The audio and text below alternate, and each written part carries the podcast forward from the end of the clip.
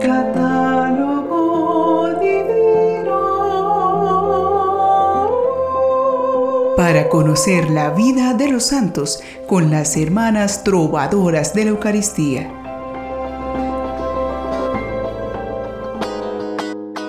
Un saludo fraterno deseándoles que la luz de Cristo ilumine sus vidas y les dé confianza ante el futuro. Pensar en Dios nos ayuda a mantener la esperanza en que lo que hoy sembramos dará buenos frutos. Los cristianos viven fortalecidos por la esperanza, saben que Cristo los respalda con su gracia. Y esta es una característica de los santos. Pidamos a nuestros hermanos del cielo que nos ayuden a conservar siempre la esperanza. Roguemos especialmente a los santos recordados por nuestra iglesia en este 10 de mayo.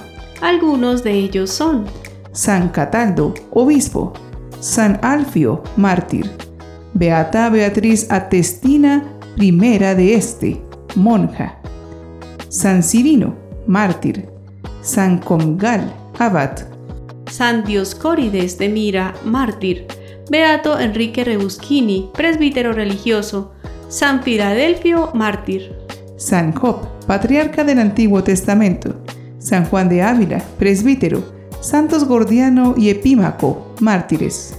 San Guillermo de Pontois, presbítero, San Beato Nicolás Albergati, obispo, Santos cuarto y quinto, mártires, y Santa Solange, virgen y mártir. Hoy compartiremos la historia de un obispo irlandés que por un error se hizo muy famoso en Italia y por su intercesión muchas ciudades italianas han recibido su protección como patrono. Conozcamos a San Cataldo. Nuestro santo nació en Irlanda en el siglo VII.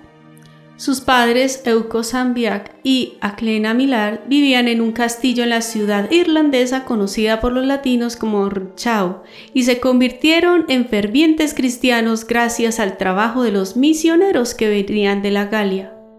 De ellos, Cataldo recibió la educación y el amor a la oración, la obediencia, el orden, la mortificación y el espíritu de sacrificio.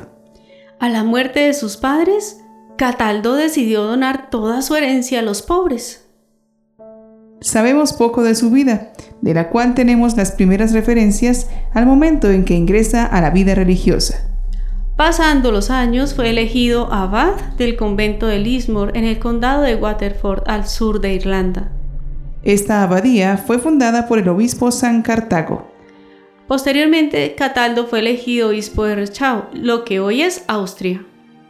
Hay relatos que dicen que había llegado al episcopado de una manera insólita, es decir, que la muerte del duque de los Desi, quien lo acusó de brujería por sus milagros, pero consiguió demostrar su inocencia. Y posteriormente fue elegido y consagrado obispo. Hay tradiciones que dicen que lo consagró San Patricio.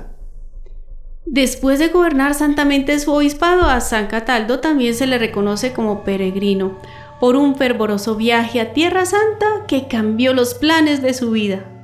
Según la tradición, durante el viaje Cataldo tuvo una visión, mientras estaba postrado en el Santo Sepulcro, que le hizo dirigirse y establecerse en Italia con el propósito de evangelizarla.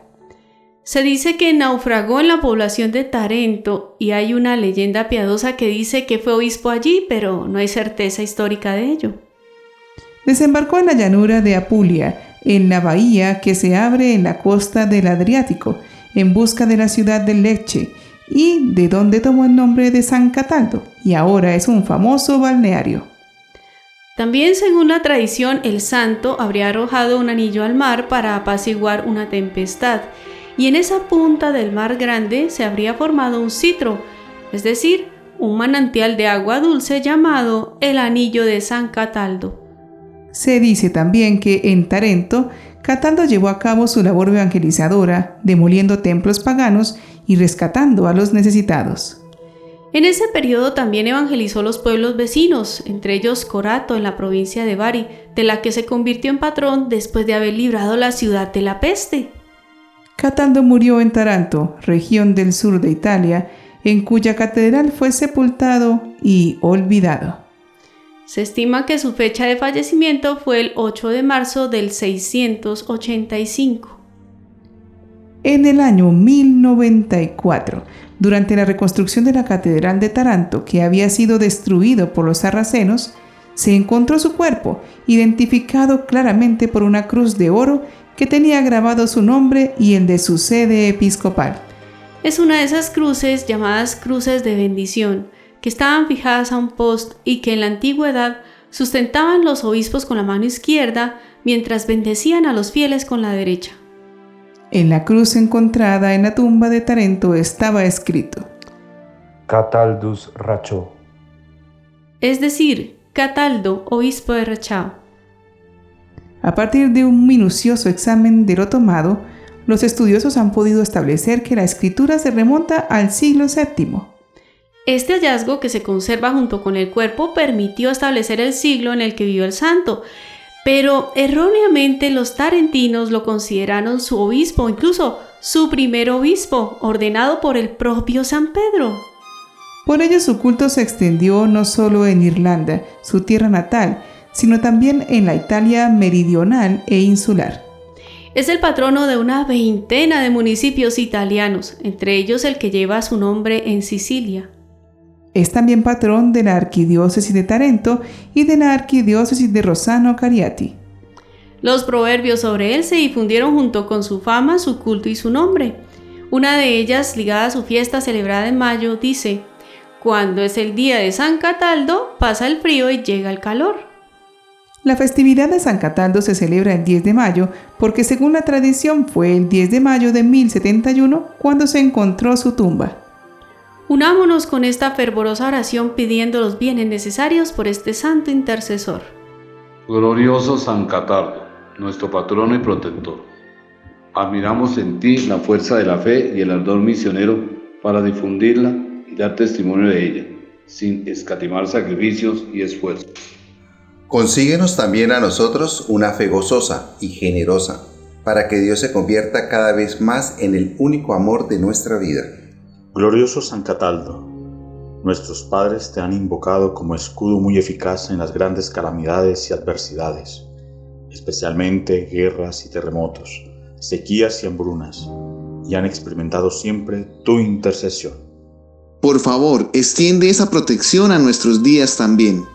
Glorioso San Cataldo, continúa bendiciendo a nuestras familias y comunidad parroquial. Amén. Es curioso cómo una gran cantidad de fieles han escogido a su patrón sin tener la certeza de la veracidad y confirmación de su historia. Pero esto nos da pie para reflexionar acerca de nuestras devociones populares. Una devoción popular es un afecto especial por una acción o persona que nos remite a Dios y a sus enseñanzas. Y este afecto se expresa con la práctica de acciones externas de piedad, lo que conocemos popularmente como novenas, peregrinaciones, oraciones, meditar ante una imagen que nos la representa, entre otras. Muchas devociones han surgido por imitación de las prácticas de piedad realizadas por los religiosos, que cargadas de tantos símbolos y acciones sencillas, se convirtieron en una manera accesible para catequizar a los fieles en algunos aspectos de la fe. Es muy grande también el ingenio piadoso de los fieles, que quieren representar lo que sus sentimientos religiosos les sugieren. Sin embargo, hoy es necesario que además de estas devociones, también los católicos nos esmeremos por conocer el sentido de los signos que realizamos y de las oraciones que recitamos. Es necesario que teniendo un conocimiento más profundo, nos ayude a tener una fe más profunda, sólida y sobre todo que nos ayude a tener una mejora en nuestro comportamiento y actitudes. Eso es finalmente lo que se espera que las prácticas de piedad logren en una persona. La vida de conversión que se espera de alguien que reza mucho y que asiste frecuentemente a la iglesia. No dejemos las oraciones personales. Más bien complementemos nuestra piedad con más instrucción sobre nuestro catecismo y sobre todo cultivemos una devota lectura de la palabra de Dios para que nuestra fe nunca vacile. San Cataldo, ruega por nosotros.